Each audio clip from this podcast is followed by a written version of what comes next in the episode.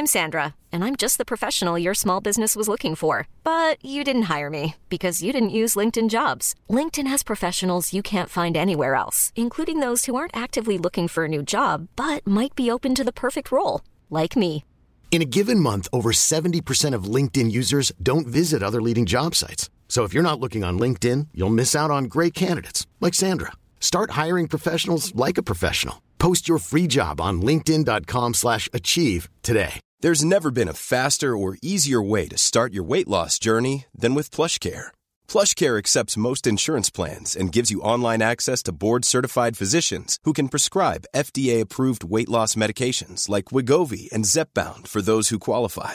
Take charge of your health and speak with a board-certified physician about a weight loss plan that's right for you. Get started today at plushcare.com slash weight loss. That's plushcare.com slash weight loss. plushcare.com slash weight loss.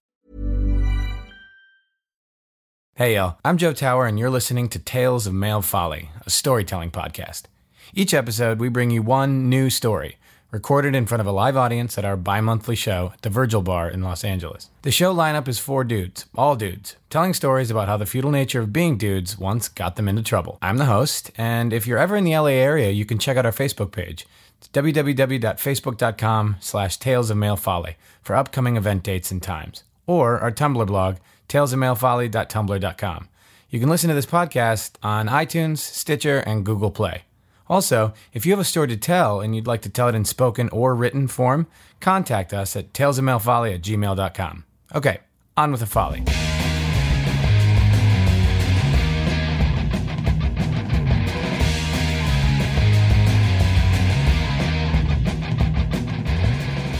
This is our second episode, recorded May 24th, 2016, at the Virgil. I can't say enough good things about the storyteller, Stephen C. James, not only as an LA based stand up comic and improviser, but also just as an all around good family man.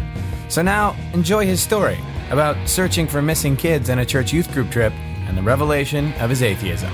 Thanks for listening. everybody. Hi.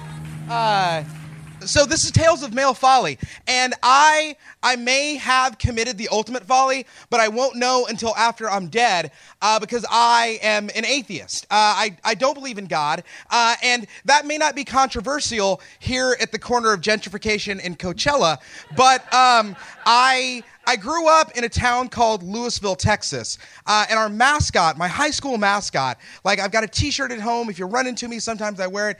It was the Fighting Farmer. It was a different place where I grew up. Uh, and as a black kid in a town where a farmer is the mascot, there are certain expectations, and church was one of them. Uh, and I, I, I went to church and I, I did the thing and I, I believed all the stuff, but I always had this slight remove because I had some friends that were atheists, and I'd be like, ah, God's not going to send JP to hell, is he? And they'd be like, yeah, yeah, he is. And I'd be like, oh, okay, all right. And I went to college and I still was going back and forth to the same church. And as I was going to college, I got that fucking annoying thing that like every college freshman or sophomore gets where it's just like I've read a book and written a paper everything I believed in my youth is dead and I was like in the middle of that process when the church that I was you know still a vaguely active member of they asked me to help chaperone one of their youth group trips. Uh, now, this was a trip up to this place uh, they called Boyd Ranch, where like some old guy in the church had like all this land, and it was kind of on the Oklahoma Texas border. So there was a drive up there, and they needed me to help drive the van and keep an eye on the kids. And I was like, all right, cool. You know, it's a it's a great way to get out of town and to spend a little time away. I have plenty of time to read like fucking Proust or whatever pretentious ass thing I was reading at the time. Like, it's a madeleine cookie. It's the only thing anyone fucking remembers from that book. Anyway, um, so uh, I'm I'm there and I'm driving the van and I'm I'm having a pretty good time. But we go to like this side park, like this like sort of state park area, and we tell the kids, all right, so it's 1.30 now. Everybody be back at 3:30. We'll load back in the vans. We'll head back, right? And I'm there with uh, the youth pastor, uh, David Aguilar. Is like, you know, he's a guy. He's a buddy of mine. He doesn't know the struggle I'm going through because one of my great things in my youth was I didn't talk about my inner life to anybody. Yeah, things have changed. So uh, I uh, I'm with him. We're there. It's 3:30. The kids aren't back yet. It's four o'clock and the kids aren't back yet. It's 4:15 and the kids aren't back yet. And so there's like a group of three kids that we haven't heard from. Like they're, they're just nowhere to be found. And this is the days pre-cell phone. So for all we know, they're just lost. They're just straight up lost.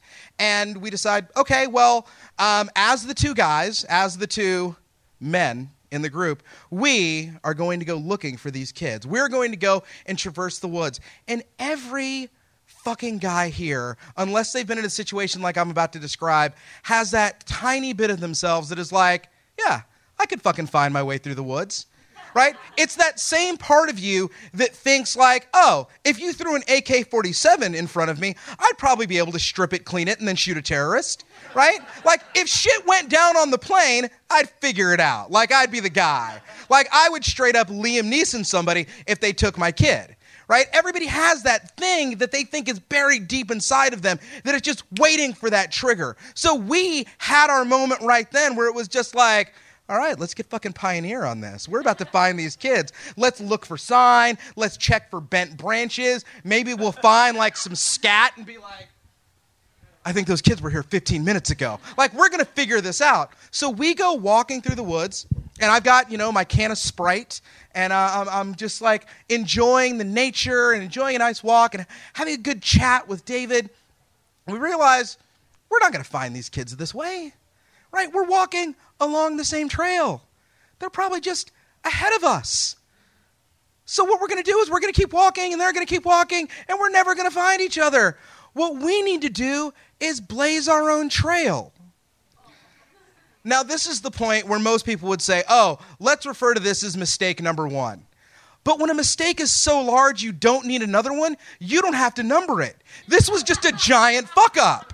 We should have never done that. We decided, why follow this well established trail in this monitored state park? Why don't we just randomly hang a right turn and walk into the woods? About eight minutes later, we're helplessly fucking lost. We are gone. It is just nothing but woods around us. And at this point, it is starting to like just barely get a little bit dark. Not the kind of thing where you can, like, you're losing daylight, but the kind of thing where you're starting to feel a little bit of a chill, and that Sprite can is real fucking empty right now. And we've been out for a good long time. We've been out for about two hours, and we're thinking, okay, all right, we may not figure this out. And so we we just keep walking, we're talking, and it's that kind of thing where you're like, and on the inside you're like, oh, fuck, this is how I die. So we find a stream, right? We find a little stream, and I fill my Sprite can up with water from that stream, and I drink it, and it's the best fucking water I've ever tasted. It is so delicious because I was so thirsty at that point. And I'm thinking, this is it. This is like, we're going to have to come back to this. We're going to have to start up some new society. This is, we're screwed. There's no way out of this situation. So we continue to walk. And at one point, David kind of leads us down a hill. And we both start to slide. And we just slide down the hill and we get to the bottom of the hill and we're like, and in my head, I'm like, okay, I give up. And David says, you know what we should do? We should pray. and I think, okay, and if we clap our hands, Tinkerbell will still be alive. But I do it. I, I get down on my knees with David, and he says, Dear Heavenly Father, I just we're in a difficult spot, and you know we came here to help serve you, and I ask Lord that you come and, and help us in this time. And I say, dear Lord, um, I hope that you can help us in this situation where we're lost and we've got no place to go. We could just use some guidance. And as we're kneeling there, we feel like these little like rocks or dirt, like from the hill up above where we just were, like something's like kind of coming down the hill. And so we stand up and we kind of scramble up the hill, and I shit you not, there is an old white man on a white horse wearing jeans and a white denim shirt.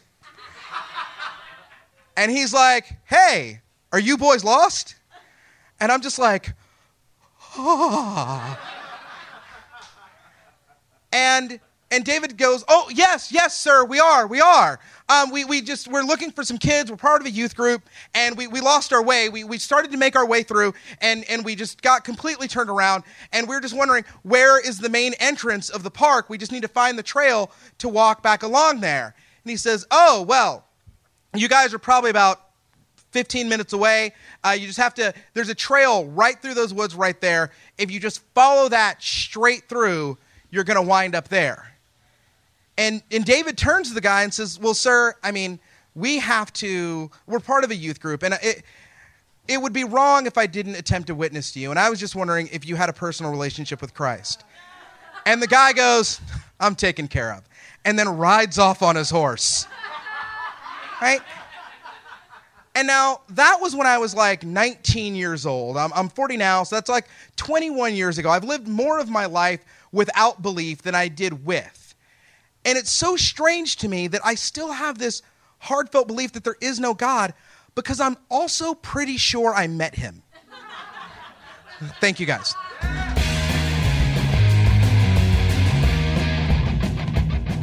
Our live show, Tales of Male Folly, is performed every other month at the Virgil Bar in Los Angeles at 5419 Santa Monica Boulevard. Produced and hosted by me, Joe Tower, and all promotional material is designed by Alex Gurdett. Our podcast, Tales of Male Folly, will be released twice a month, featuring one story per episode. It's hosted and produced by, again, me, Joe Tower, and executive produced and edited by Brian Weiss. Thanks for listening.